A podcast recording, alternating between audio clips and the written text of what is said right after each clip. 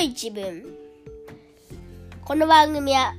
僕いちさが皆さんに喋りたいことを喋りまくる番組です。家事のお供に、ドライブのお供に、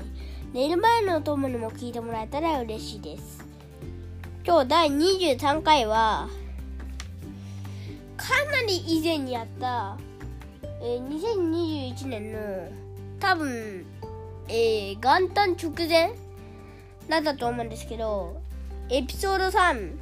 僕とトーマスについて、やっぱりトーマス愛は止まらないわけですから、あれたった一部しか紹介できてないんですよ。それで結構まとめてきたんで、そういうことを今日僕は語りたいかなと思います。まずこれ以前に紹介というか以前に話したかどうかは忘れましたが、プラレールトーマスがね、電動で動くプラレールトーマス、まずあれについて語りたいと思います。タカトミーさんのね商品でプラレールのトーマスで、まあかなり昔から集めてきて結構溜まってきてるんですけど、やっぱりあれが楽しいわけですよ。レール組んで寝そべりながらレールの横でもう見るのが、あれは昔から変わらない癖ですがね。あとね、手転がしで遊ぶのも、ちょうどよくてね楽しいです。連結したり、僕が持ってるやつといったら有名なやつ、最近なんかデラックスになってリニューアルにされたらしいんですけど、ドキドキマウンテンというトーマスが大きな山を登って、山からジェットコースターみたいに急降下するみたいな結構面白いやつで、あれがですね、あれとか持っていたり、車両の方も結構持ってて、トーマスはもちろん、トーマスの親友の緑色の機関車パーシーとかも動かないですけど、それは持っていたり、あとパーシーのチョコレートかぶったやつ、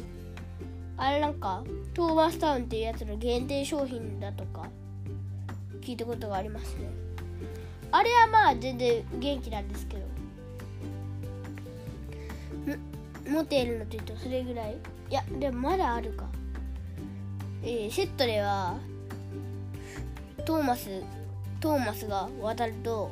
イライラ揺れて今にも崩れそうなグラグラつり橋、あれがねまた楽しいんですよ。あれグラグラアクションがね、ああいうのとかを持っていたりします。エピソード17でしたっけ、17でエピソード17でちょこっと話したかもしれませんが、去年から見てたお年玉でまたプラレールトーマスを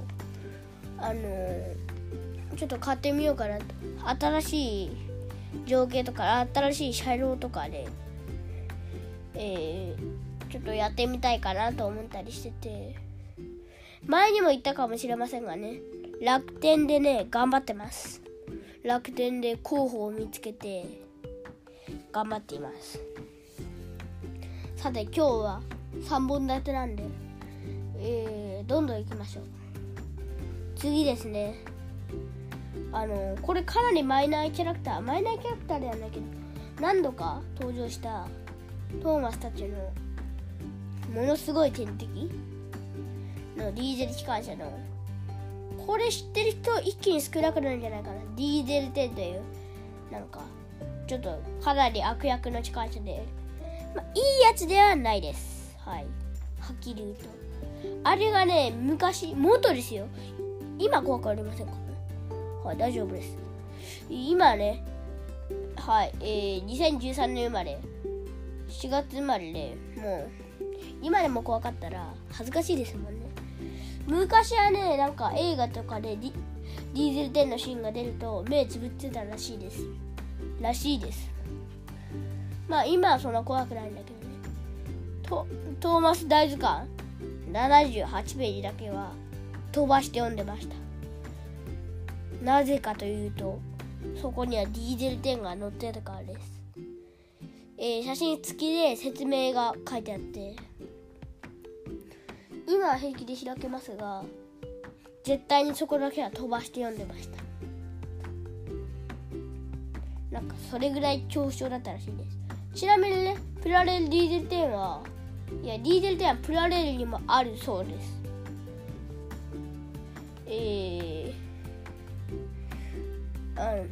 有名な作品で言えば魔法の線路などでごっつい悪役として登場していたり、あの頃のディーゼル10はね、まだね面白かった方なんですよ。なんか痴漢子で無駄にピンチを振り回して、怒って無駄にピンチを振り回して、で屋根が崩れてきて身動きが取れなくなったり、多分夜明けまで気づいた人いないと思うんで、多分あのまま一晩でしたんでしょうね。それでちょうど、通りかかったトビーがこっそりと笑いながら帰って行ってたのがちょっと印象的なシーンでした。まあその他にもね、橋から落下したりもしたんですが、あの頃のディーゼル10はねまだ面白かったですよ。ただね、2012年の映画ね、昔から恐怖症で、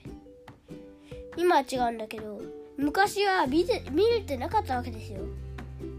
今もなかなか見る機会がなくて、2012年のディーゼル10の逆襲、蒸気機関車たちの整備工場をなんかディーゼル10たちが略奪計画立てて大事件になるらしいです。ストーリーとしてそういうやつがある、そういう映画があるらしいです。ちなみにね、ここだけの話ですが、なんと2012年4月なんですが、僕の生まれるちょうど1年前が日本初上映で、運命ではないんですが、そんな感じだったらしいです。でもね、トーマスの映画はだんだんと公開が早くなっていて、ついに4月を切り3月27日とか、最初が4月末とかだったんだけど、だんだんと動いてきて、なんででしょうね。まあ事情なのかな。そして、次どんどん行きましょう。どんどん行きましょうってと言って一つのネタでもう4分ぐらい話してるんですけどね。次トーマスの映画についてなんですけど、トーマスの映画はだいたい2010年から必ず毎年上演されてるんですけど、2010年まではたまにだったんで、2010年の第4作でした。最初に2001年が、さっきちょっと出てきた魔法の線路、ディーゼル10が悪役のね、第2作ちょっと覚えてないんですが、第3作も いっぱいあるわけですよ。ちなみに今年の映画の予告編だけなんか YouTube に上がってたので見てみたら、めちゃくちゃメルヘンでした。なんか歌うと手に入る宝物があるってみたいな感じで、メルヘンだなって、いつからこんなメルヘンになっちゃったんだろうなって。まあメルヘンのトーマスもいいんですけどね。なんか昔はね、痴漢者らしさが、もう出てたんですけど、もうなんか歌うと手に入る宝物って、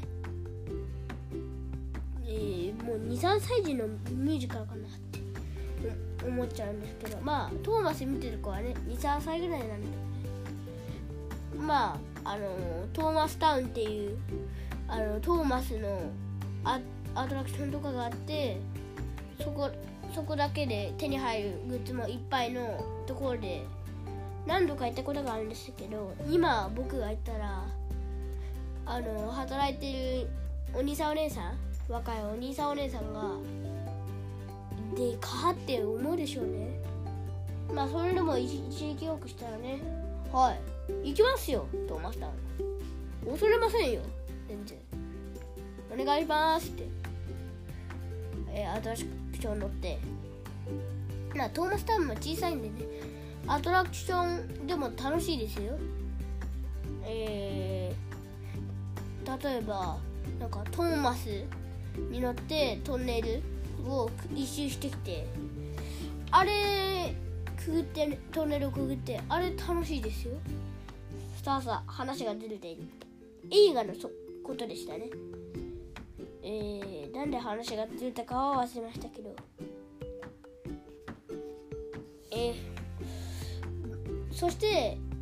そんな感じで超メルヘンになってたらしいです。それでもね、見る機会があれば見てみたいですが、10分を超えた。でもまだ、終われませんよ。まだ、ちょっとね話したいことがあるんでね。ちなみに僕の好きな映画、2018年上演の飛び出せ友情の大冒険っていうやつで、まあ2016年17年18年ぐらいがちょうど僕には良かったかな。そういうストーリーはちょっと分かる人いない、分からない人が少しいるかもしれませんが、赤いボディのジェームスが、大事な、貨車を須藤とトーマスたちの働いている須藤とのから離れてちょっといたところ、まあメインランド、まあトーマスはのソロトのモデルはイギリスの小さな島なんですけど、まあ現実で言えばイギリス本土まで行って、貨車を運んできてほしいという特別な荷物、それの地盤話がうるさくなったトーマス、そしてちょっぴり羨ましくなったトーマスは、早起きしてジェームスの貨車を取って行っちゃうわけですよ。そこでいろいろあって、朝一から走り出していろいろあって間違ったところに行っちゃったんですよ、製鉄所。そこで一回したら貨車を届けてくれてて、帰ろうとしたらちょっとぐらいは手伝ってよって、一日手伝ったんですけど、ヘトヘトになるまでしばらくそのままやらされて、もう脱出しようという、そういう映画です。あれはね面白かったですね。あれ2018年上演当時映画館で見たけど、食いしん坊の僕がポップコーンにも触れずに見てたわけですよ。いやポップコーンは食べてたから、それとも注文してなかったかな、なんですよ。それで、ポップコーンぐらいの涙、それは大げさだな、まあ涙を流して見てみました。あれ本当にね感動的でね、あれはいいです。あんまりね言い過ぎるとねネタバレになるんだよね。はい、もういいだろうと思っているかもしれませんが、はい、そろそろ終わりにします。これは最新記録出たから、おもちゃ屋さん巡りの時以来ですね。14分は。